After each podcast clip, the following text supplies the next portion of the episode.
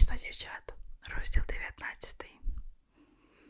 Історія про те, що сталося зі мною далі, дуже коротка. Врешті-решт, наші розваги закінчилися. Ми втрьох, Артур, Селія і я, дуже заснули, чи пак дали хропака. За якийсь час, навіть не знаю, котра то була година, я встала і одягнулася. Покинула їх обох сонних у номері готелю, пробігла 11 кварталів додому, обхопивши руками своє напівроздягнуте, тремтяче тіло, даремно намагаючись зігрітися на немилосердному березневому вітрі. Було вже далеко за північ, коли я відчинила двері на третьому поверсі лілеї і забігла всередину.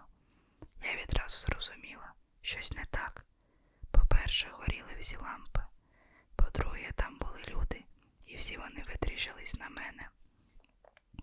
У вітальні серед купчастої хмари густого диму від цигарок і люльки сиділи Олів, тітка Пех і дядько Біллі, а з ними якийсь незнайомець.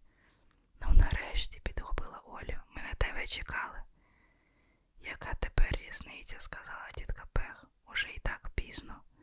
Я нічого не зрозуміла, та й по суті пропустила її слова повз вуха.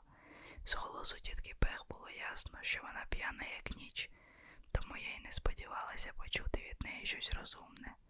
Набагато більше мене хвилювало, чому Олів не лягала спати, а чекала на мене, і що то за чоловік. Добрий вечір, привіталася я. Бо що ще я могла сказати? Завжди варто заходити здалеку. Сталася біда, Вівіан, мовила Олів. Вона сказала це так спокійно, що я відразу спагнула. Відбулося щось справді жахливе. Істерику Олів здіймала тільки через дрібниці, а якщо вона була така зібрана, значить справи кепські. На думку мені спало лише одне хтось помер. Мої батьки, мій брат Ентоні. У мене дрижали ноги, від мене тхнуло сексом. Я прикипіла до місця, чекаючи, що зараз у моєму світі провалиться дно. І воно справді провалилося, тільки не так, як я передбачала. Це Стен Вайнберг, сказала Олів, представивши мені незнайомця, давній друг Пех. Як чемна дівчинка, я гречно ступила крок уперед, щоб підійти до джентльмена і потиснути йому руку. Однак містер Вайнберг почервонів, побачивши, що я наближалася до нього, і обернув лице в інший бік. Моя присутність була йому явно неприємна, тому я так і зупинилася на півкроці. Стен, нічний редактор у Мірор, продовжила Олів тим самим надиво рівним голосом. Він прийшов кілька годин тому з поганими новинами. Стен люб'язно попередив нас, що завтра по обіді Волтер Вінчел опублікує викривальну колонку. Вона глянула на мене так, ніби це мало все пояснити. Викривальну? В якому сенсі? запитала я. Про те, що сталося сьогодні ввечері між тобою, Артуром і Селією. Але, задумалася я, а потім видушила із себе. А що такого між нами сталося? Повір, Анджело, я не намагалася викрутитися. Якусь мить я справді не розуміла, що ж таке сталося, так наче я просто випадково опинилась у вітальні, не знала ні хто я така, ні про що тут розмовляють, хто ці люди, про яких усі говорять, хто ці Артур, Вівіан Селія, які вони мають стосунок до мене. Вівіан, у них фотографії. Ті слова мене протверезили. Я запанікувала. У готельному номері ховався фотограф, але відразу згадала про наші з Селію та Артуром поцілунки на 52-й вулиці, просто під ліхтарем, при ідеальному освітленні. Перед очима у фотоапараті жовтої преси, які того вечора роїлися біля входу до прожектора, чекаючи нагоди обіймати бренду Фрейзер і кораблетрощу Келлі. Оце так видовище ми для них влаштували. Тієї миті я побачила на колінах містера Вайнберга велику жовтаву папку. Напевно, у ній лежали ті знімки. Боже, поможи. Ми намагалися з'ясувати, як цьому можна запобігти, Вівіан, сказала Олів. Ніяк, пробелькотів дядько Білі. Він був теж п'яний. Една відома, Артур Вотсон її чоловік.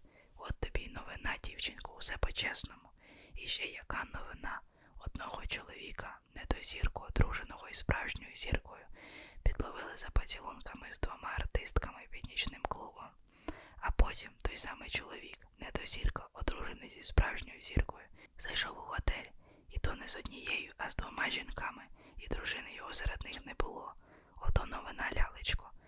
Такого ласого шматка так просто не спекаєшся. Завдяки цим паскудствам вінчили обідає по ресторанах. Люди добрі, які той вінчил слизняк, терпіти його не можу. Я зненавидів його ще тоді, як тільки познайомився з ним у водевільній спілці. Нащо я пустив його на наш спектакль? Ох, бідолашна Една. Една, її ім'я боляче пронизало моє нутро. А вона знає? запитала я. Так, Вівіан, сказала Олів. Една знає. Вона була тут, коли Стен приніс фото. Вона вже лягла спати. Мене занудило. А Ентоні? Він теж у курсі Вівіан. Він пішов додому. Про це знали всі. Чекати порятунку не було від кого. Олів повела мову далі. Але Ентоні Една то найменше з твоїх проблем, якщо можна так сказати. Бо ти маєш набагато вірший клопіт Вів'ян. Стен сказав, що тебе ідентифікували. Ідентифікували? Так. Вони знають, хто ти, ті репортери. Хтось у нічному клубі тебе впізнав.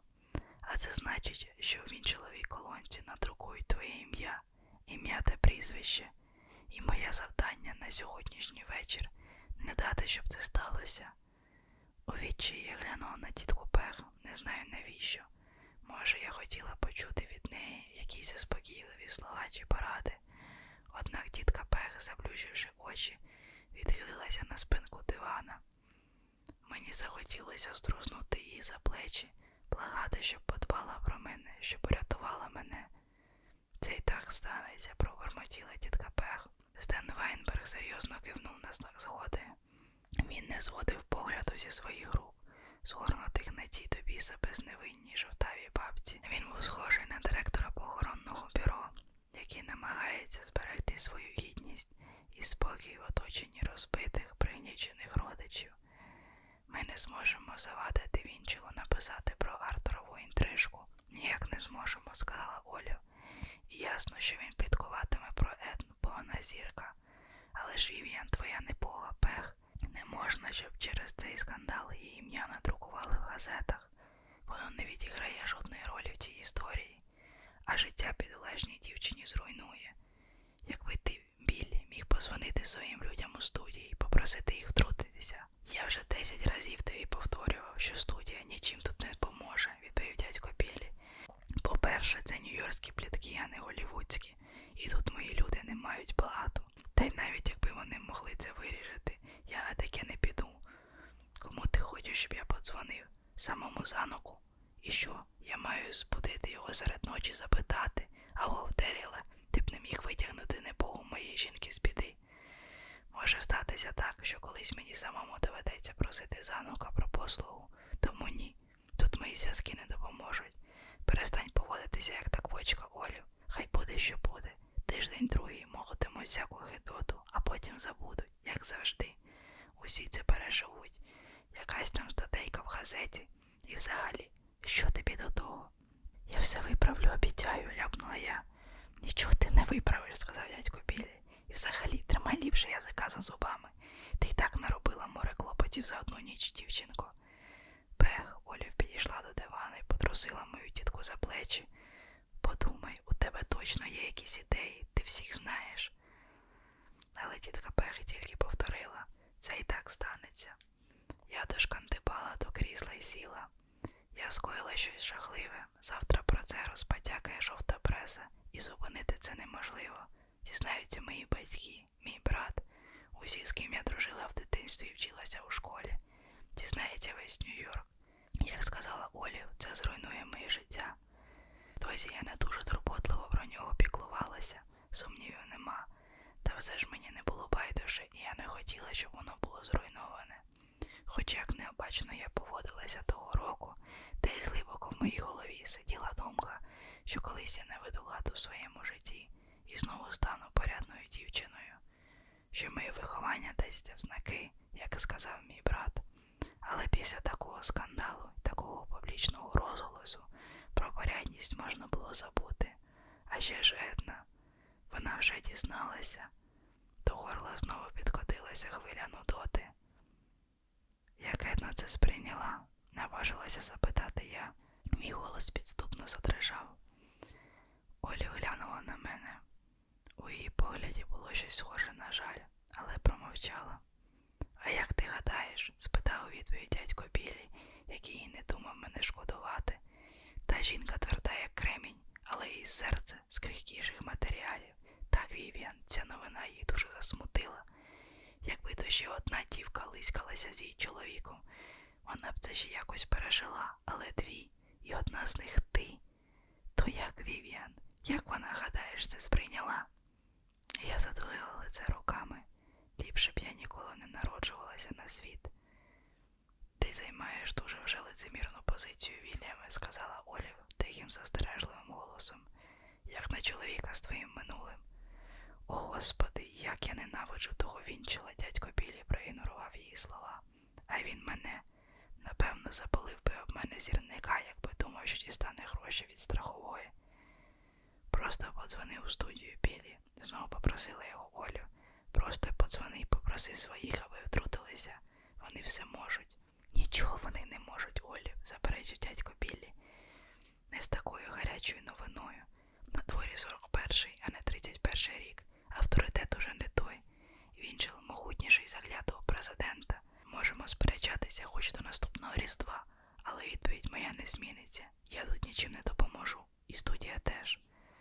Це і так станеться, вкотре повторила тітка Пех і глибоко безсило зітхнула. Я розгойдувалася у кріслі, заплющивши очі. Мене нудило від алкоголю і відразу до себе. Минув якийсь час, він завжди минає. Коли я розплющила очі, Олів стояла на порозі в пальті й капелюшку з торбинкою в руках.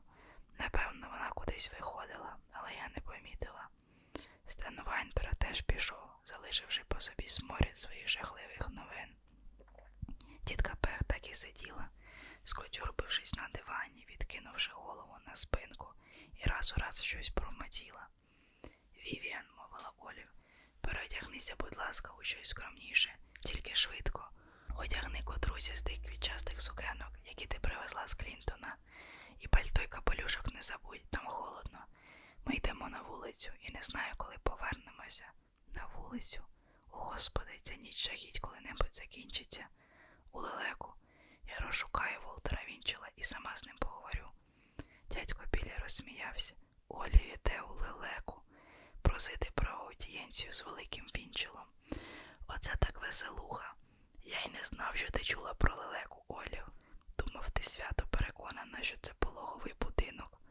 Олів не звернула уваги на його слова, сказала тільки, а ти, Білі, проста, що пек більше сьогодні не була. Нам потрібна ясна голова, щоб якось розгребти увесь цей безлад. Хай тільки прийде до пам'яті. Вона більше й не може пити, вигукнув дядько Білі, махнувши рукою бік своєї знесиленої дружини. Подивись на неї. Швидше, Вівіан, сказала Оля, збирайся і не забувай. Ти дівчина скромна, тому втягнися відповідно. І заодно зачешись, і змий трохи той свій макіяж. Словом, приведи себе до ладу. І ще руки добре вимий з вилом. Бо від тебе тхне так, ніби ти щойно з борделю, а такого нам не треба. Не можу повірити, Анджело, що тепер майже ніхто не пам'ятає, хто такий Волтер Вінчел. Колись він був наймогутнішою людиною в американській пресі, а отже, одним з наймогутніших чоловіків у світі. Так він писав про багатих і знаменитих, але й сам був не менш багатим і знаменитим, а переважно й більш. Читачі його обожнювали, жертви ненавиділи. Він створював і руйнував чужі репутації, як тільки йому хотілося, наче хлопчик, який бавиться з піщаними замками. Дехто навіть мовляв, саме Вінчел доклався до того, що Рузвельта переобрали, бо Вінчел, який палко виступав за те, щоб Америка вступила у війну і перемогла Гітлера, прямо сказав своїм прихильникам голосувати за Рузвельта, і мільйони людей його послухалися. Довший час Вінчел славився тільки тим, що торгував брудною білизною і писав доволі різко. Ми з бабцею, певна річ, удвох читали його колонки, чіплялися за кожне його слово. Він знав усе про всіх, його щупальці пролазили всюди. 1941 року клуб Лелека служив Вінчелу за контору. Увесь світ про це знав. Я, звісно, теж по десятки разів бачила його там, коли ходила на гульки з селією. Бачила, як він приймав прихильників, сидячи на своєму троні, за столиком номер 50, що його завжди тримали для нього. Вінчела можна було зустріти у клубі щоночі з 11 вечора до 5 ранку. Саме там він займався своїми брудними справами. Саме туди з усіх куточків імперії сповзалися, наче посланці великого хана Хубілая, жителя його королівства, просити про милість чи принести йому чутки, якими він наповнював бездонне черево своєї газетної колонки. Вінчел любив товариство гарненьких артисток, хто його не любив, тому Селія кілька разів сиділа за його столиком. Він знав її ім'я. Вони часто танцювали разом. Я бачила це на власні очі. Хоч там дядько Білі про нього казав, а танцював він добре. Та попри те, що я провела в лелеці не одну ніч, я жодного разу не наважилася підсісти до вінчела. По-перше, я не була артисткою, акторкою чи багатою спадкоємицею, тобто не могла чимось його зацікавити. А по-друге, той чоловік лякав мене до смерті, і це при тому, що тоді я не мала жодної причини його боятися. Що ж, тепер мала. Дорогою ми з Олею мовчали. Я згорала від страху і сорому не мала сили щось говорити, а вона ніколи не любила ляпати язиком ні про що. Можу сказати, що її ставлення до мене не було зневажливим. Вона не читала мені нотації, хоч і могла. Тієї ночі Олів була налаштована серйозно. Вона мала конкретну місію і зосередилася на своєму завданні. Якби я не витала в небесах, то мене б зворушило і вразило те, що саме Олів, а не тітка Пех чи навіть дядько Білі, підставила себе під удар заради мене. Але я була надто неуважна, тож не сприймала це як акт милосердя. Я думала тільки про одне мені кінець. Уже коли ми виходили з таксі, Олів сказала, щоб ти ні словом до Мітчела не обізвалася, ні словом. Поводься чемно і тихо, це твоє єдине завдання, а тепер ходи за мною. Коли ми дійшли до входу в лелеку, нас перепинило двоє швейцарів, яких я добре знала, Джеймс і Нік. Вони теж мене знали, хоча спочатку не впізнали, бо для них я була тією чарівною дівчиною, яка завжди крутилася біля селі Рей, тої ночі я й близько не була схожа на себе. Я вбралася явно не для танців у лелеці. На мені не було ні вечірньої сукні, ні хутра, ні дорогоцінних прикрас, які я позичала в селі. Навпаки, згідно з настановами Олів про скромність, до яких, на щастя, мені вистачило розуму дослухатися, я одягнула просту сукенку, якій приїхала потягом до Нью-Йорка багато місяців тому, і добротне шкільне пальто. З лиця стерла всі сліди косметики, виглядала їй років на 15, не більше. До того ж тієї ночі я прийшла із зовсім іншою, м'яко кажучи, супутницею, ніж швейцари звикли бачити, не по підруч із розкішною артисткою Селією Рей, а в товаристві такої собі міс Олів Томпсон, похмурої леді в окулярах, у сталевій оправі та у старому коричневому пальті.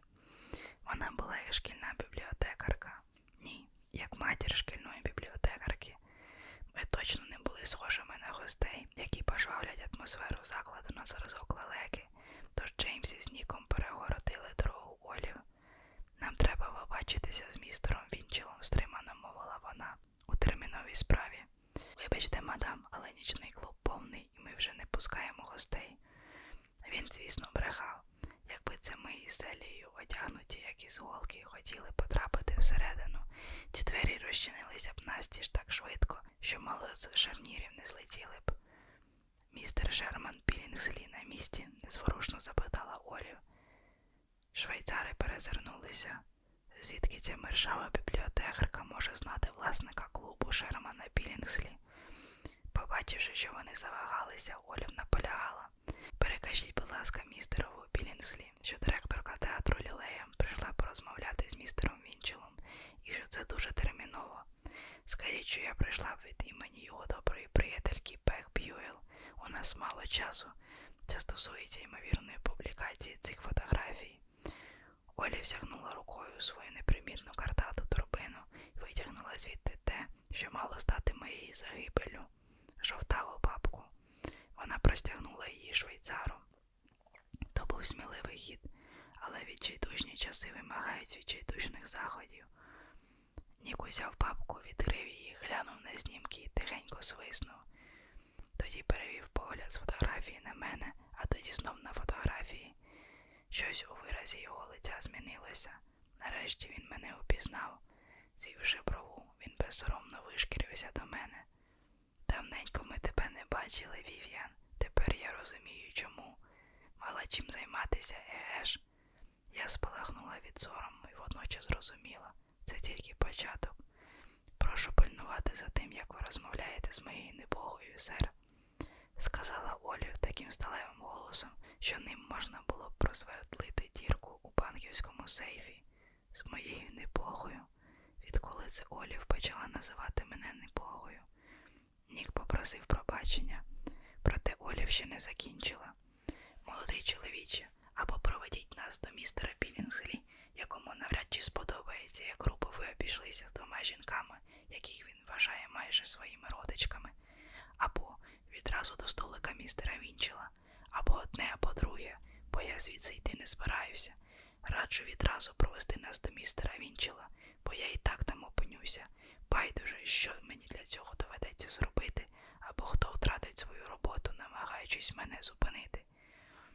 Мене досі дивує, чому молоді чоловіки так сильно бояться недбало вбраних літніх жінок із суворими голосами, але це правда, вони бояться їх як вогню.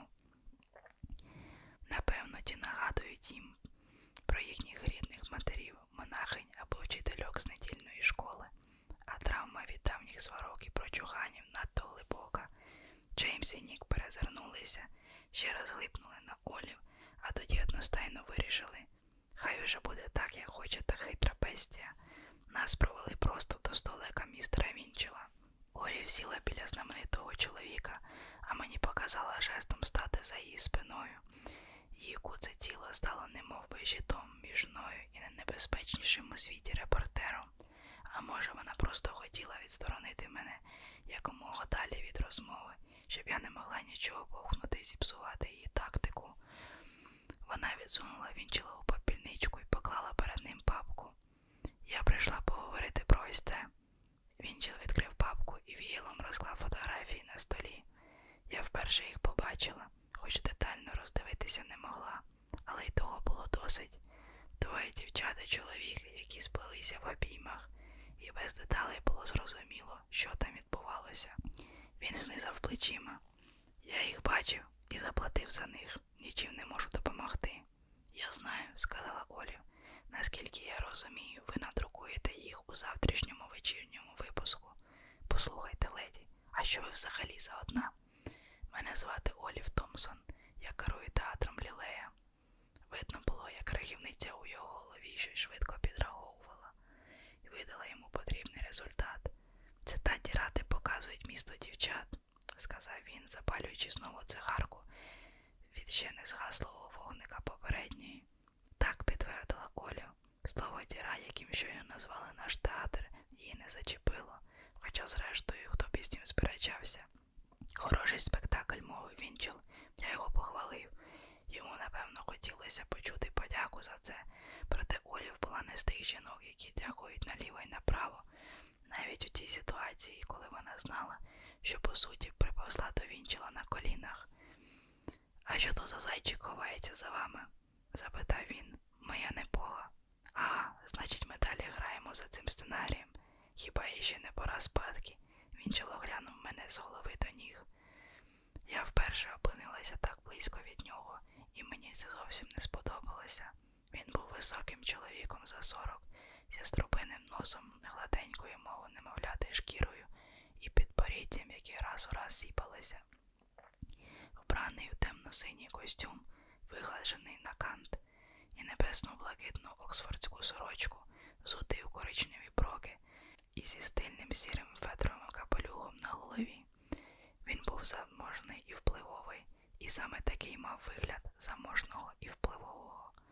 Його руки не знаходили собі місце, але очі, спрямовані на мене, були на диво спокійні. Погляд хижака. Якби мене не діймали хвилювання про те, коли ж він випустить із мене тельбуги, я б назвала його вродливим. Та вже за мить Вінчел відвів від мене погляд. Я не змогла втримати його зацікавлення. Він швидко мене роздивився і оцінив. Жінка молода, без зв'язків, без впливу, і махнув на мене рукою. По користі з мене не було жодної. Олів показала пальцем на одну з фотографій, які лежали перед нею. Джентльмен на цих знімках одружений з нашою зіркою. Я прекрасно знаю, хто він такий леді. Артур Вотсон, бездарний випивака, тупий, як мішок із соломою. Судячи з цього знімка, бігати за спідницями йому вдається ліпше, ніж грати на сцені. Дружина добряче йому вріже, коли побачить ці фото. Вона вже їх бачила, сказав Олів. Тепер Вінчел не на жарт розрадувався. Але де ви їх дістали? От що мене цікавить, ці фотографії моя власність. І що то ви собі придумали? Ходите і показуєте їх кожному зустрічному. Ви що, квитки продаєте на їхній перегляд? Оляд промовчала, втупившись у Вінчела своїм найсуворішим поглядом. Підійшов кельнер, запитав, чи не бажають леді чогось випити. Ні, дякую, відповіла Олю. Ми не петущі. Той, хто обзанився б коло мене і почув би, як у мене тхнуло з рота, одразу спростував би її слова. Якщо ви хочете, щоб я не дав цю історію до друку, можете про це забути, сказав Вінчел. Це новина, а я репортер. Правдиві новини чи ні, цікаві чи не дуже. Я не маю іншого вибору, як їх друкувати. А ця новина і правдива, і цікава. Чоловік Етни Паркер Вотсон волочиться з двома курвами. Що ви хочете від мене, леді? Щоб я сором'язливо розглядав свої черевики, поки знаменитості запалюються аристократками просто посеред 52-ї. Я не люблю писати про одружені пари, і всі це знають. Але якщо люди так по-дурному поводяться, то чого ви від мене хочете? Олів далі звердлила його людяним поглядом. Хочу, щоб ви мали хоч дрібку порядності, а ви не така проста, як здається. Вас нелегко налякати, еге ж. По-моєму, я вже здогадуюсь, хто ви така. Ви працюєте на білій пех б'юелів. Маєте рацію. Диво дивне, що той ваш нікудишній театрик досі працює. Звідки ви берете глядачів рік за роком? Ви що, платите, щоб вони до вас ходили, підкуповуєте їх? Ми їх змушуємо, пропонуємо їм першокласні розваги, а вони мусять приходити і дякують нам за них, купуючи квитки. Вінчел засміявся, забарабанивши пальцями по столу і нахилив голову. А ви мені подобаєтесь, хоч і працюєте на того важивого самозакоханого Білі Б'юела. Холоднокровна ви людина. Були б мені доброю секретаркою. Ви вже маєте прекрасну секретарку, сер, в особі міс Роуз Бігмен, жінки, яку я вважаю своєю подругою. Навряд чи вона зрадіє, коли ви наймете мене. Вінчел знову засміявся. То ви знаєте про всіх більше за мене, але його сміх тут же стих. Очі його так і не засміялись. Послухайте, леді, я нічим не можу допомогти. Мені шкода, що вашій зірці доведеться це все пережити, але я все одно дам цю історію в друк. Я не прошу, щоб ви її не давали. То чого ж ви тоді хочете від мене? Я вже запропонував вам роботу, запропонував випити зі мною. Я хочу, щоб ви не друкували в своїй газеті прізвище оцієї дівчини. Олів знову тицнула на фотографії. Вони були зняті якихось кілька годин і кілька століть тому, і на одній з них була я із закинутою в екстазі головою. Чому б то я не мав друкувати її прізвище, бо вона невинна. Цікаво ж вона це показує. Він знову засміявся тим своїм холодним, неприємним сміхом. Яка різниця назвете ви ім'я цієї бідолаги у своїй газеті чи ні? Історія від того не зміниться, зауважила Олів. Бо інші двоє, які влипли в цей скандал, публічні особи, актори і артистка. Люди вже знають їхні імена. Поринувши у світ розваг, вони розуміли, на які ризики йдуть, і знали, що публіка пильно за ними стежитиме. Ваша історія їх, звісно, зачепить, але вони оговтуються від цієї травми. Це все частина слави. Але оця дівчинка Оля втиснула пальцем на моє розпашіле лице на фото. Проста студентка із хорошої сім'ї. Її це звалить сніг. Надрукувавши її прізвище, ви поставите хрест на її майбутньому. Постривайте. Де дитя на фотографії, то вона. Вінчел показав на мене. Коли він націлив на мене свого пальця, я відчула себе так, наче токат вихопив мене з натовпу засуджених до страти. Так, відповіла Оля. Вона моя небога, чемна дівчина, вчиться в коледжі Вассера. То вже було занадто. Я, звісно, відвідувала коледж Вассера, але сумніваюся, що хтось міг закинути мені те, що я там вчилася. Вінчел не зводив з мене погляду. Тоді якого дідька ти не в коледжі, дитину. У ту хвилину я пошкодувала, що не там. Мені здалося, що мої ноги от-от підкосяться, а легені перестануть дихати повітря. Я ще ніколи такого хоч і не тримала рота на замку. Стояла і щосили вдавала із себе виховану дівчинку, яка вивчала літературу в хорошому коледжі і зовсім не була п'яна, роль до якої того вечора я була зовсім не готова. Вона приїхала до міста погуляти, сказала Олів, а сама з маленького містечка з порядної сім'ї недавно зв'язалася з трохи підозрілою компанією. З чемними дівчатками постійно таке стається, вона помилилася, от і все. І ви хочете, щоб я не здирав з неї шкуру через це? Так, саме про це я вас і прошу. Нехай та історія йде в друк, якщо так треба, навіть із фотографіями. Тільки не вказуйте прізвища цього невинного дівчати. Вінчел знову перебрав знімки, тицнув на той, де мої губи пожирали лице зелії, а рука, наче змія, вбивала Артура Вотсона за шию. Сама невинність, сказав він. Її спокусили, відповіла Оля. Вона вчинила по-дурному. З будь-якою дівчиною таке може статися. А за які ж то я гроші, по-вашому, купуватиму дружині й доньці норкові шуби, якщо перестану публікувати плітки, бо, як бачите, невинні люди чинять по-дурному. У вашої доньки гарне ім'я. Ні з того, ні з цього ляпнула я. Звук мого голосу шокував мене. Я справді не збиралася нічого казати. Слова самі вилетіли з мого рота.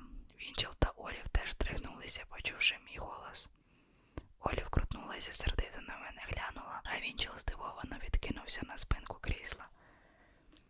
Тобто, перепитав він, ми не просили тебе відкривати рота, Вівіан, сказала Олів. Тихо, цитнув на неї Вінчел. Що ти сказала, дівчинко? У вашої доньки гарне ім'я, повторила я, не маючи сили відвести погляд. Валта. Звідки ти знаєш мою Валту? запитав він. Якби я мала розум в голові, чи була здатна вигадати цікаву історію, я б напевно відповіла по-іншому, але в такому наляканому стані я змогла видушити із себе тільки правду. Мені воно завжди подобалося. Розумієте, мого брата звати так само, як і вас, Волтер. Мого прадіда по мамі теж звали Волтер. Ім'я моєму братові дала бабця. Вона хотіла, щоб воно залишилося у родині. Бабця слухала всі ваші програми на радіо, бо їй подобалося ваше ім'я, і читала всі ваші колонки. Ми разом їх читали у графік. Волтер то було улюблене ім'я моєї бабці. Вона дуже зраділа, коли ви назвали своїх дітей Волтером і Валтою. Бабця змусила моїх батьків назвати мене Вів'ян, бо це ім'я починається на ту саму літеру, що й Волтер.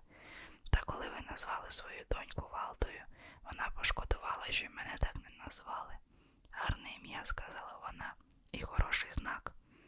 Ми слухали всі ваші випуски години танцю від Lucky Strike. Бабці дуже подобалося ваше ім'я. Вона шкодувала, що мене назвали Валтою. Вона була б щаслива. У мене вичерпувалися сили, і сяк так зліплені докупи речення, та й взагалі, що за дурниці я плела. Їх хтось просив читати лекцію? спитав Вінчел, знову тиснувши на мене пальцем. Не звертайте уваги, сказала Олі, вона хвилюється. Це на вас, леді, мені не треба звертати уваги, відповів він Олів і вкотре спрямував свій крижаний погляд на мене. Десь я тебе вже бачив, дитино. Ти ж була тут колись, правда? У компанії Селі Рей, правда? Я кивнула. Усе, тепер точно кінець. Волів опустилися плечі. Так я й думав. Це сьогодні ти прийшла вбрана так гарно і мило, як невинна принцеса. Але я пам'ятаю тебе інакшою. Я бачив, що ти виробляла в цій залі, а тепер ти хочеш переконати мене, що ти порядна дівчина. Зухвало нічого не скажеш. Слухайте сюди, ви двоє, я вас розкусив. Тепер я розумію, чого ви домагаєтеся. Ви тиснете на мене, а я ненавиджу, коли на мене хтось тисне. Він показав пальцем на Олів. Мені тільки одне не ясно, навіщо ви так стараєтесь врятувати це дівчисько. Так кожна душа в цьому клубі підтвердить, що ніяка вона не слабкодуха, не займанка, і я точно знаю, що вона не ваша не Бога. Та ви, курва, взагалі з різних країн. У вас навіть акцент різний. Ні, вона моя не Бога, стояла на своєму олів. Дитинко, ця леді твоя тітка, прямо запитав мене Вінчел. Мене жахала думка про те, щоб йому збрехати, але й казати правду теж було страшно. Я не знайшла кращого рішення, як вигукнути, вибачте, і розплакатися. О, люди добрі, у мене вже голова тріщить, поскаржився він, а тоді простягнув мені свою хустинку і сказав Сядь, дитино, через тебе я схожий на мерзотника. Я хочу, щоб біля мене плакали тільки артистки і старолетки, яким я розбив серце, і все, ніхто більше. Він запалив дві цигарки і одну з них простягнув мені. Чи ти не тільки не п'єш, а й не куриш? цинічно посміхнувся він. Я з вдячністю взяла цигарку і, схлипуючи, кілька разів затягнулася, ковтаючи дим. Скільки тобі років? запитав Вінчел. Двадцять. Уже доросла, мала б знати, куди лізти не слід. Хоча такі, як ти, все життя встрягають у щось дурне. Слухай, ти казала, що читала мої колонки у графік, а хіба ти не була для них трохи замала? Я кивнула. Моя бабця дуже вас любила. Вона читала мені вголос ваші колонки, коли я була ще дитина. Дуже мене любила, кажеш. І що саме їй так подобалося, ну крім мого прекрасного імені. Про нього ми вже вислухали твій незабутній монолог. То було просте запитання. Я добре знала бабціні смаки. Їй подобався ваш жаргон. Подобалося, коли ви писали, що хтось парувався з кимось, замість одружився. Подобалися скандали, які ви затівали, ваші театральні рецензії. Бабця казала, що ви по-справжньому дивилися вистави, переймалися ними, не те, що інші критики. То все вона казала, та ваша стара бабця. Ну, молодчина. І де ж та геніальна жінка тепер? Померла, відповіла я, і мало не розплакалася знову. Шкода, не люблю втрачати відданих читачок. А що той твій брат, якого назвали на мою честь, Волтер? Що з ним за історія? Не знаю, звідки Волтер Вінчел узяв, що мого брата назвали на його честь, але сперечатися мені зовсім не хотілося. Мій брат Волтер служить на флоті, вчиться на офіцера, сам зголосився. Так, відповіла я, він покинув Прінстон. Ось то нам зараз потрібний, сказав Вінчел. Такі хлопці, як він, багато хоробрих хлопців, які добровільно підуть воювати з Гітлером, а не чекатимуть, поки їм хтось скаже. Гарний він хлопчина. Так, сер, ще пак з таким ім'ям. Підійшов кельнер запитати, чи ми чогось бажаємо. Я вже була за малесенький крок від того, щоб замовити подвійний джин з тоніком, суто за звичкою, але, на щастя, мені вистачило здорового глузду вчасно стриматися. Кельнера звали Луї. Колись я з ним цілувалася. Добре, що він начебто мене не впізнав. Послухайте, сказав Вінчел, забирайтеся звідси обидві. Через вас мій столик виглядає дешево. Я взагалі не розумію, як ви сюди пробралися у такому вигляді. Ми підемо, але після того, як ви нас запевните, що в завтрашній газеті не надрукуєте прізвище Віві, сказала Олів, яка завжди знала, де можна ще трохи підтиснути. Агов, леді. Ви підходите до столика номер 50 у лилеці і розказуєте мені, що вам треба. Ще такого не було, огризнувся Вінчел.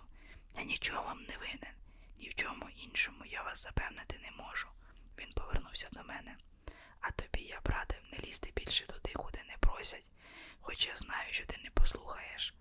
Вердикт лишається незмінним. Ти, дівчинко, зробила паскудство, і тебе піймали на гарячому. Напевно, то не перше твоє паскудство, але досі тобі щастило не спалитися. Що ж, сьогодні твоєму везінню настав кінець волочитися з чужим мужиком і лесбійкою, яка аж пищить та хоче скочити в ліжко. Поганенький сценарій для дівчини з порядної сім'ї. У майбутньому ти накоїш ще більших дурниць. Повір, я трохи знаюся на людях. Тому скажу тобі тільки одне: якщо така чемна дівчинка, як ти, валандатиметься з такою курвехою, як Селія Рей, то їй доведеться навчитися захищати саму себе. Стара карга, яка біля тебе сидить, уже мене дістала, але пороху я так бачу, їй не бракує, раз вона так за тебе воює. Розумію тільки, чому вона так переймається і чим це дина таке заслужила. Але віднині, дівчинко, воюй за себе сама. А тепер забирайтеся звідси обидві, бо ви мені тільки вечір псуєте. Відлякуєте від мене важливих людей.